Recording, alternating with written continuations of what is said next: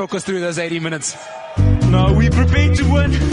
We knew that we were here to make history. The whole week, that's what we told ourselves. And you know what? I'm so proud of the boys. Absolutely humbled. And the guys came out, they played with enormous testicles, and we absolutely did it. Fantastic effort. I'm such a happy captain.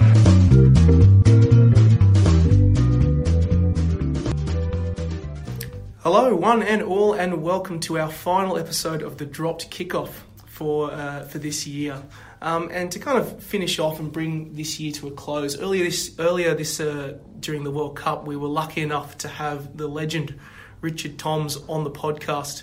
And uh, for our final episode, I'm sitting here with him now, and we get the chance to have a chat about rugby and uh, and his life after it. Tombsy, welcome to the show. Cheers, Nick. Thank Mate, you. appreciate it. Yeah, it's absolutely great to have you on. I've been looking forward to this one for quite a long time, and um, I kind of want to dive in and hear about your your rugby story because, I mean, you grew up in, you started, you grew up born in New Zealand, Yep. grew up in Armidale. Yes, yes. How how did rugby come into your life? Oh, look. uh, so I grew up, born in New Zealand. We moved to Gunnedah when I was young until I was 10. And in Gunnedah, I, we used to play footy all the time. It was, you know, I, had, I got three older brothers. Yeah, We had um, obviously neighbours around the place, and there was every afternoon there would have been a game of footy on, generally in our backyard. Uh, it might even be two on two, but yeah, if needs. But but we generally had neighbours come in, so we're always we're always playing footy. Um, we moved to Port Macquarie, and, and I was playing rugby league all this time, uh, school and, and on the weekends, and there came a situation where the the rugby league club in Port Macquarie wasn't going to accept our coach as the coach of our team, hmm. and this was under 15s. And he said, "All right, if that's the case," he started up a rugby team, hmm. and we entered the under 18s rugby comp on the mid north coast of New South Wales when we lived in Port Macquarie. And um, we all switched over. Our whole team switched over to rugby rugby union. And funny enough, the world opened up. We uh, that year we ended up touring over to New Zealand. Um, most of us were 15, 16. We played in the under 18s. Imagine that under mid north coast team in their first year of rugby going to New Zealand and playing under 18 sides. Oh my god, we got a bit of a lesson. did you go North Island or uh, South? We were at North Island, Oh no, but but we got a lesson. We got a lesson not only you know in the rugby side of things, but geez, uh, on the whole culture mm. side of rugby mm. because we were billeted, and I recall having you know great billets all the way through that tour, um, and and just you know the social side of it and the the cultural side of it and, mm. and how strong it is in New Zealand. Um, so that was sort of my first awakening to rugby union as such. Um,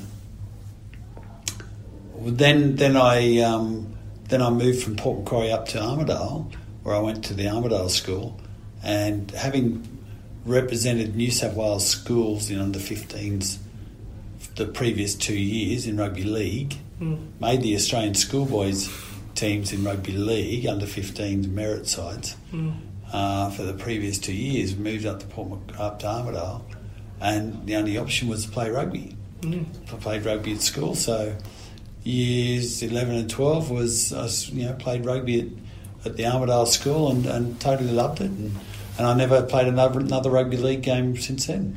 It's kind of funny you mentioned that, talking about the culture specifically. Is there like was there a big difference in terms of the, the culture of union compared to the culture of league? Because I mean, the the general feel I get whenever I talk to rugby fans is the people who like rugby union and follow it are people who either played it or know someone who have played it. Yeah. Is it very much like a was that cultural part, you know, from that time in New Zealand what really made you go, this is something really worth Well, it's it's that cultural experience was was very powerful, um, and it sort of I think opened up all our eyes and go, well, what, what you know, we're in New Zealand for starters. Yeah. Your first year of rugby and we're off often touring. Um, I then went up to Armidale, and at the end of my first year in Armidale, we went over to the UK in the end of 1984, and we followed the Wallabies over there. And the Wallabies who obviously did the Grand Slam, and Yeah. we were over there, sort of, you know, doing the schoolboys tour. Um, so it's, it was more just the fact that the, the world opened up to us as far as, or up to me, as far as rugby was concerned. You know, in rugby league, I never thought of playing anywhere else but Port Macquarie and whatever representative tides you, you you follow on from there. But but the fact that our clubs just picked up, or a school picked up, Yeah. and went touring, and that's what rugby really offered, and it continued to offer that for the next, you know, fifteen years. Yeah, and uh, one of the play. I mean, we could jump into talking about your time here in, in Sydney playing um, playing rugby, and also Australian schools because I, I love hearing that the story of Australian schools. I mean, I've got a couple of mates of mine who play for the Australian Indigenous schools team as well. What is how? What was that schoolboy rugby time like for you? Because then you know from that you transition into into the Waratahs as well. After Um, look, we the Armidale School is is you know it's a rugby school and they, that, that's the sport they play, but it was never considered a you know a, a powerhouse. Mm, yeah. It's just you know they, they, when I was there, they never played in competition. All the matches were invitation only, right? Mm. But every year there was an standing invitation where we'd play. Uh, we would play Cranbrook, we'd play Riverview, Joey's, Shore, um, uh, probably a couple other Sydney sides. We played another three or four Brisbane sides, GPS sides up there. So we had good competition, good matches each year. Um, we didn't crave having a competition; it just allowed us to, to play free rugby, really. And and when I was at Armidale, we um, we had a very successful two years. Like our first year, we you know we, we played well and we competed with everyone. But in the second year there, we went through undefeated. We beat all the top Sydney sides, all the top Queensland sides. Um, uh, and it, was a magnificent year. We beat Joey's for the first time in 79 years. Uh, incredible. Yeah. Absolutely incredible. Um, and uh, it wasn't. We had um, four of us go through and play for the GPS sides, the three GPS sides.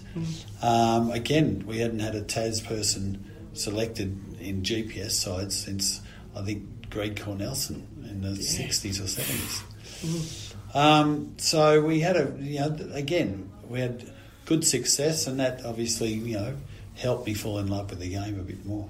Yeah. Transitioning to the Waratahs at that time, what was it like? Because, I mean, obviously, the Waratahs back then was very different to the professional environment that it is now.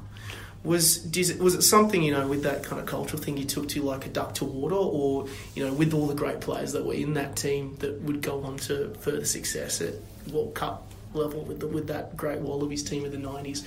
Was were you just feeling like a sponge, just eh, taking everything in? Well, in actual fact, I, I, I finished school in 85. I then went to college in Lismore Yeah. in 86, 87. Played country rugby up, you know, just played country rugby, played Australian 21s. Then I went to Brisbane. I had two years of playing in Brisbane. I went into the Queensland side. Mm. And uh, my first year in 88 was very unsuccessful.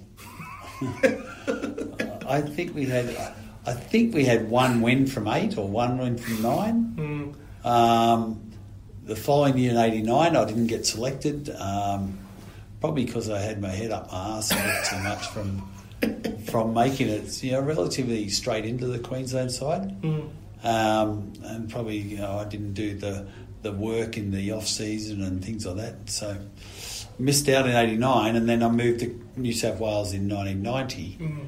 And joined the Waratahs. Yeah. Um, well, joined Northern Suburbs and was selected in straight in the Waratahs. And again, we had a, a very unsuccessful year. We had we won none from eight. Mm. Um, then 1991, we had a change of coach. We had Rod Macqueen come in, Mm. and we won 10 from 10. It was an undefeated year. same players, much the same players, but um, total different uh, outlook and coaching perspective. What did he bring? What did Rod, Rod bring that was so that was so good? Um, well, we we we had the ingredients, obviously, in, in 1990 to be a, a winning side. We just didn't have the uh, the the authority and the coaching and the organisation which Rod brought in. Rod brought in very much a good structure. Um, which we would we'd have a call and but that would be able to play five five phases of the play off that off that call. Yeah, and they worked like clockwork. Mm. I really did all year, strangely enough. Mm. Um, and, and so Rod, and so with that came a lot more belief, and we just uh, developed a very much a winning culture. Mm. There was a guy, Rob Egerton. He played um, university for Mm. probably a Yeah. decade before he even got selected into the Wallabies. Mm. I think he was about 30 when he got selected into the Waratahs in 1991. So he had 10 undefeated matches with the Waratahs and then played with the Wallabies. I think he had 10 undefeated Wall- Wallaby matches. And that was his first and only year of rep rugby. I think he retired there. Well, mate, if you're finishing on a high in the Oh. biggest, as a, as a 30 year old, I mean, he is a very, very good club player and dominated very well for uni at club. Yeah. Just never got a look into the reps, and then he did and just didn't look back. yeah, it was and transitioning to the Wallabies for you because I mean you, you debuted against Scotland, wasn't it? 92, yeah. Yeah, that's right. And you know, with Wallabies had just come off the World Cup win, and you were playing with the likes of you know Kernsey, John Eales, Yes, Horan. Campo, Horan. Yeah. I mean, we, we've talked about this just you know in passing in the past, but I, I really am fascinated by that period of of rugby because I mean you know I was born '93, and you know grew up in that that time when we were one of the best teams in the world. Yeah. Yeah. What what was so good about being around players like that? The, their style, their approach to the game. Well, we developed very much a winning culture um, in '91, and um, obviously took that through to the World Cup. That continued on in '92. We we had a we actually we, we won the series, the Bledisloe Cup series, in '92. Um, well, these guys are just, I mean, they're world class. I mean, the guys you mentioned, Kearns, Eales, Campo, Horan, I mean, they're all three, and four of the top, you know, players in the world in their respective positions. So, um, yeah, it wasn't not hard to work out why we were successful. But, um, you know, again, we had Bob Dwyer, and I think Bob Dwyer is an excellent coach. And he got us, you know, into a good winning culture. Was it, so it's that kind of mentality, kind of Yeah, well, something you know that the All Blacks, you know, we talked about have excelled at. That you know, even if when it's backs to the wall, even if it's a tough situation, you just find that way to win in any way possible. Was that something that they kind of had? Was it? Well, you'd have to suggest we did. Mm. Have to suggest that's exactly what it was. We um, Australian rugby's Wallabies are a very good side, or sorry, a good side Mm. if we have at least one strong provincial rugby side. Mm, yeah. And when you got two, which we did, we had Queensland and New South Wales both very good provincial side. You make up an excellent Wallaby squad. Mm. Uh, we're certainly lacking that at the moment, which is hindering our Wallaby progress. Mm, yeah, and it's it's. I've always found it interesting comparing sides or how time is, and I think um, I think it was Benny Benny Darwin who talked a lot about cohesion because you've got the players playing together.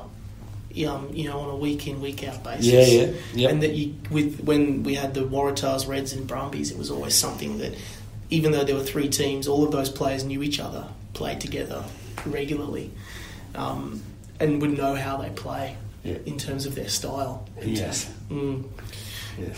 yeah, in terms of like cohesion. Um, after you kind of finished up with the Wallabies and the Waratahs, you went to Gloucester, and I've got a lot of mates who are you know, who are Gloucester followers, and they still talk about those years that you were there. Shedheads. That's what they're called. Gloucester supporters are called shedheads because they had a, there's a there's a shed, Mm.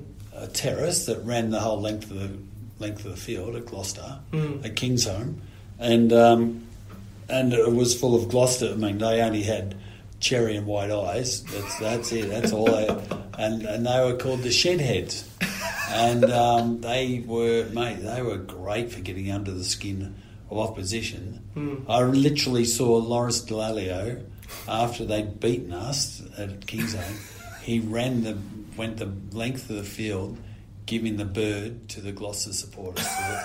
He was that.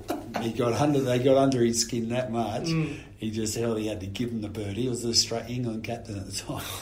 And he's given the whole, the whole length of the shed, given the bird after full time.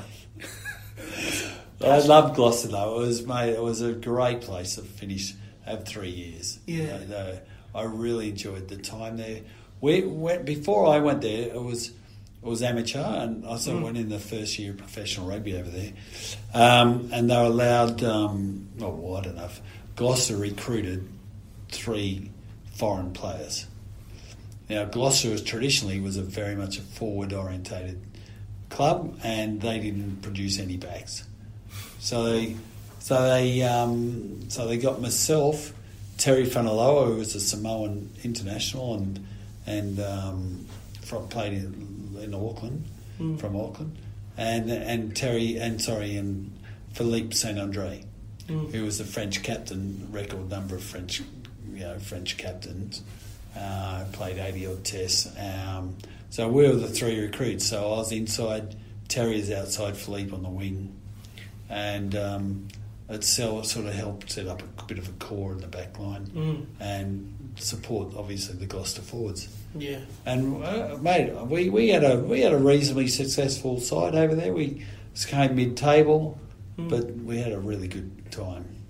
Do you think that was the time you, you were producing your best rugby? Because I mean, you it sounds to me like you were just enjoying being there, being in that Yeah. moment, playing there. Look, I was uh, I was 29 when I went there, so and I, I really think you probably peak and you're about 26, Yeah. 26 through to that sort of age, 29 even. You can even go a little bit higher because um, I, I, I, don't- I don't know. I, I really just you know I, I certainly fell into the culture very easily. Mm. Um, they we played a, a, a good style of, of game which suited me.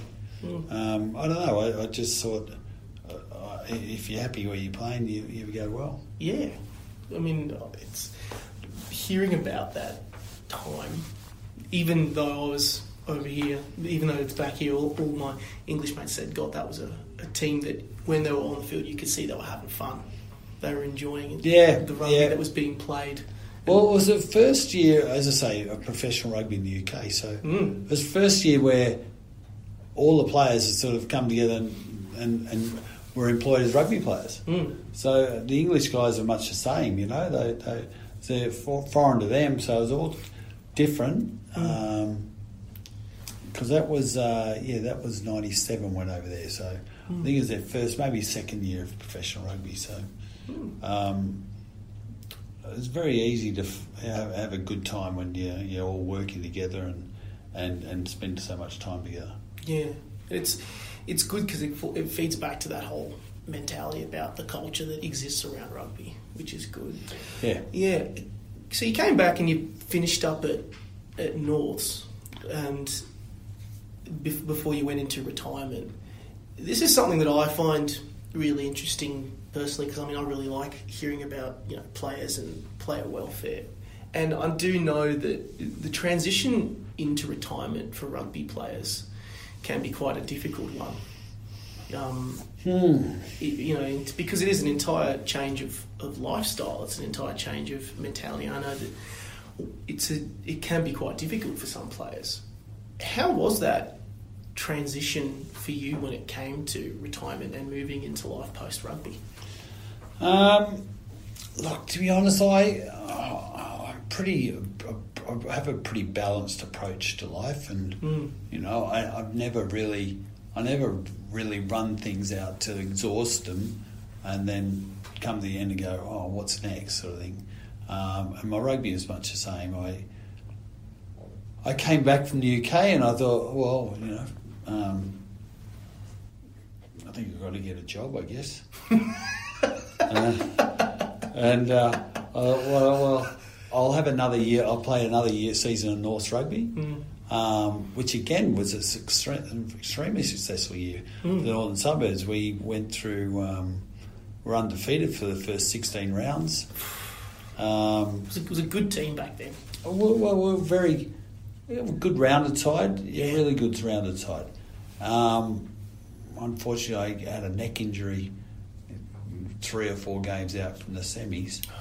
Um, we we sort of limped through to minor premiers, but didn't get any further than minor premiers, Mm. which is a shame. a shame. um, but anyway, from that transition, I mate, I, I came back and realised I needed to get a job, and I because I I came from that amateur era as well. Yeah. I you know I had I had a sort of a, a background of work before me, which is in working in um, orthopedics, Yeah.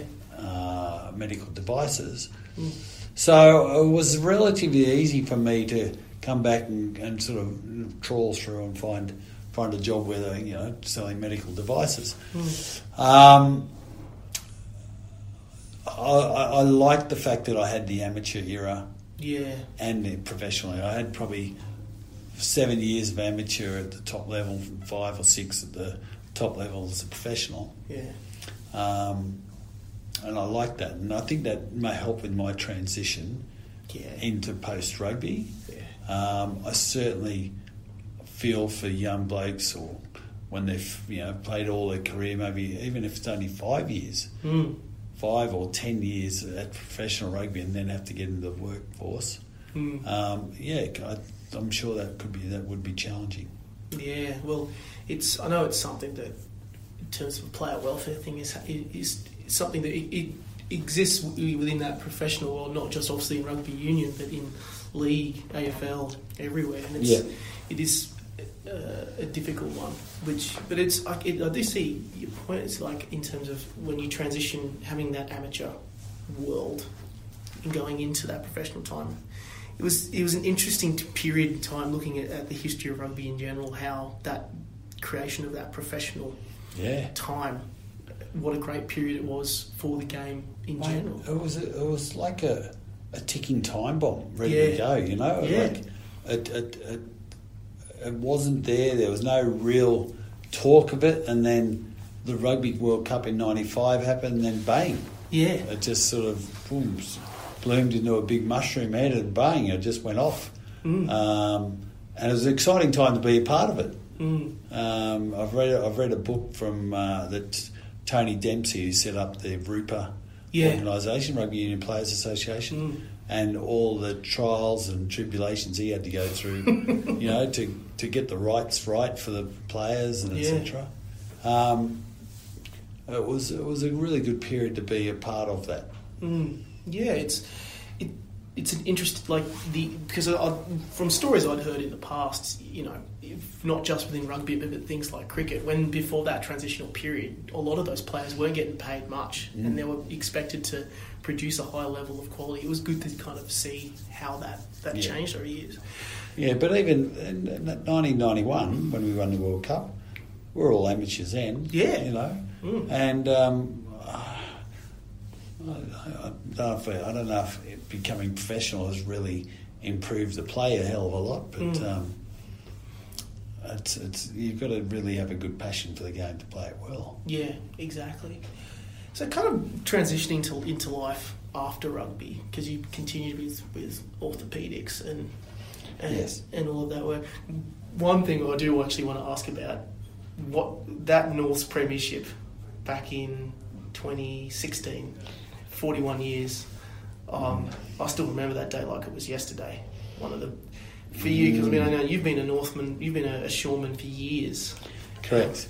How was that? We, we, I'm assuming you were at that game. Oh yeah, How- Oh, it was so good. Yeah, it was, wasn't it? Mate, it was so exciting, so exciting to see the club, you know, get the get that premiership. Yeah. they've been close a couple of times before. Like the year I so I played up until 97, 1990 to ninety seven, Mm. and then went over to play with Gloucester. Right in nineteen ninety eight, the year after I left, they got five grades in the grand final, Northern Suburbs. Oh, I was spewing. oh, I was very happy for him, obviously, but spewing, I wasn't back here as a part of it. Yeah. And then, that, so then to see, yeah, 2016 they win the grand final. Yeah. mate, that was a fantastic day. It really great day for the club. Monkey off the back. Yeah. Really good, blo- really good blokes Yeah. within that North. They had a great culture. Yeah. Um, With Cronny. With yep, Yeah. Simon Cron. Yeah. Um, they were just they were just a very good cultured, rounded side, well led by Will Miller. Yeah, it was a, a great team, and I loved being there because I was I remember being there that day and just it being an absolute blur Yeah, because you, you didn't because you knew the amount of history that was there, the and the, particularly against against Uni, who had yes, been dominating everyone's enemy, dominating it for years. yes, yes, yes. To get one off them, I thought was amazing, particularly because it was especially Uni. No disrespect to anyone listening who are Uni fans, all the best, but it was a good one. Uh, No, I recall that. I remember the crowd being so lopsided northern suburbs. Yeah. That, you know, like there was one pocket of the of the grandstands with blue and yellow. That was it, And there was red and black everywhere else. And if they weren't red and black, the supporters were barracking red and black because Yeah. no one wanted Uni to win. It's uh, it brings back that passion side of it again because that's one of the things that's great about the Shute Shield, just the amount of passion there. Shute Shield's awesome. It It is. is. A, it's a great competition. Yeah, and that just at that club level is just good. So again, so kind of leading on to all some of the stuff that started to happen with you after that, and you know, one of the things that you know that unfortunately happened was the injury that you suffered um, playing playing social soccer. Um, I, you know, I've when you know I often have talked about things with my dad because my dad suffered a similar spinal injury as well, and you know I've talked about it with you Yes. a lot, and you talked about the nature of of something like this happening, and yes, there are kind of those day to day the day to day living with this, but also that he views life now differently as a result. Yeah. For you, how did that, this experience change you as a person? Because for me, you're you know you always seemed like a positive guy from hearing about you, but now it seems even more reinforced in a way. Yeah, yeah. I, I don't know. I don't know how much it has changed me. Um, I, I've uh, it's changed what I can do, Mm. and you know how how easy it is to do things, and Mm. certainly a lot of my independence has gone. Mm. Um, Yeah. But again, I'm, I'm only 15 months into my injury, and you know I'm liking to think that you know that it's only going to improve, and Yeah. I'll have more independence Mm. sooner than later. Um, so I think where it has changed me is I'm more, I'm certainly more patient. Mm. Um, I, I thought I was very patient previously, but you actually have to be patient because if you're not, you just get ignored and, and wiped, and therefore you're. A, the fact that you're not independent really gets blown out, highlighted. Mm. Um, so uh, I, I don't know, mate. I am, I've always been quite positive. Mm. Uh, always look sort of the glass half full rather than half empty. Yeah. Um, so I don't know. I don't- I don't know how much if I've changed too much, but but certainly my my world has changed. Mm.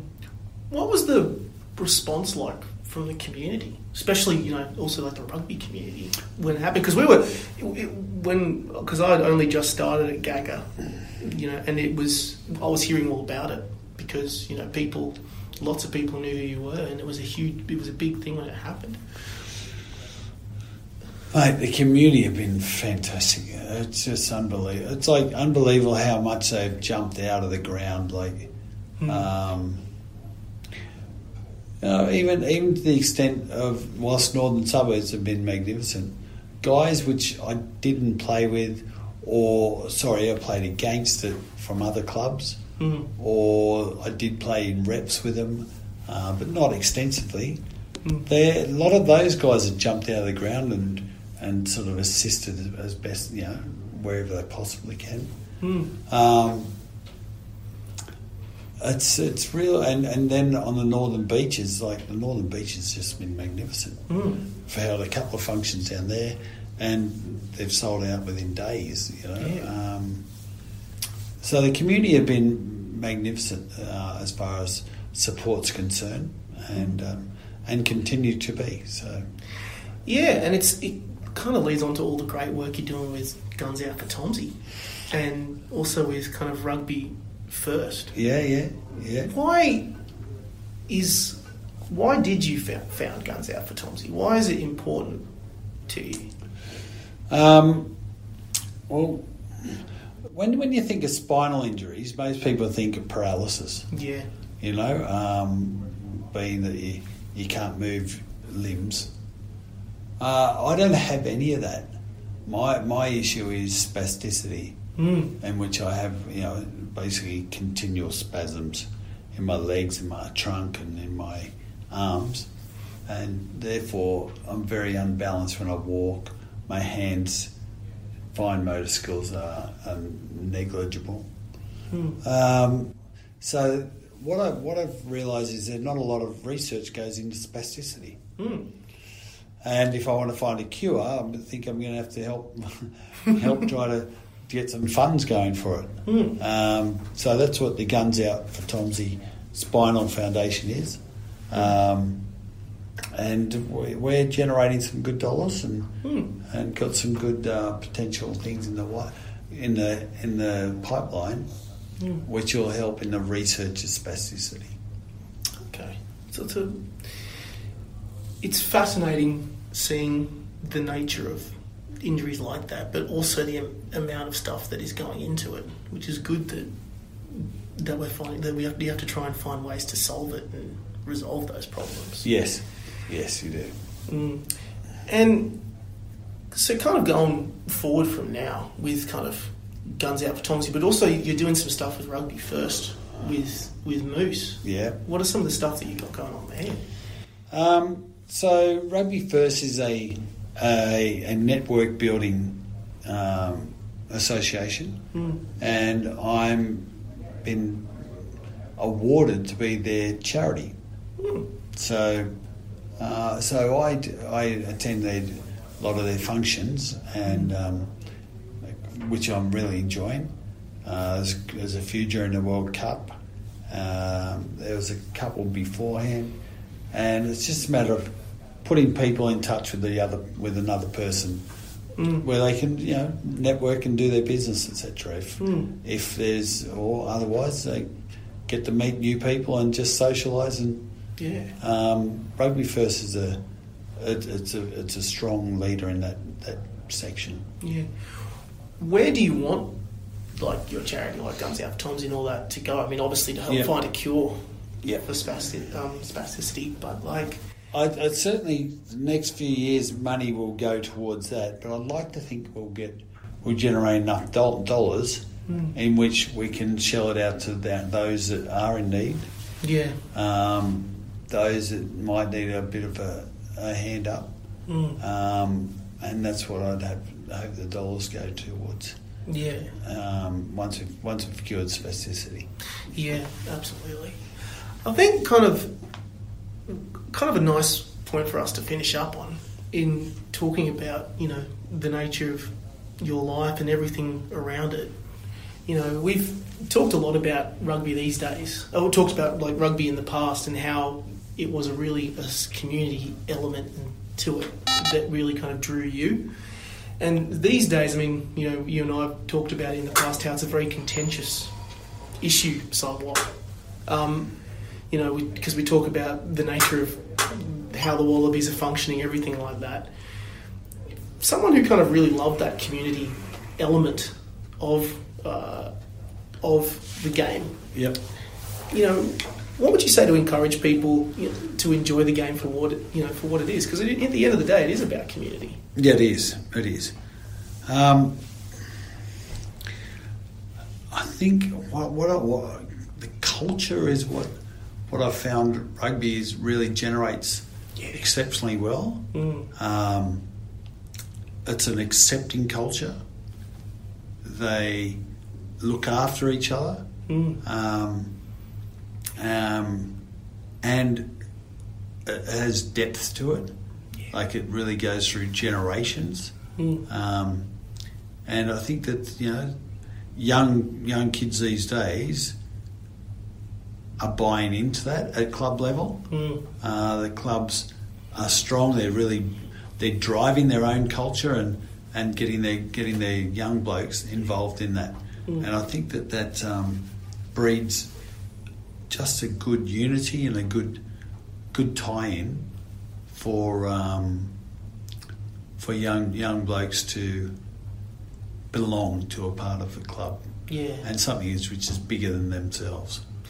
Yeah, and I think it kind of leads back to kind of where we started because at the end of the day, it's all the the nature of community is a big part of, of what makes rugby work, and it's it, it's a bit of a cliche, but it's but no matter where what your size, your your background, no matter what it is, there's a place in rugby for you.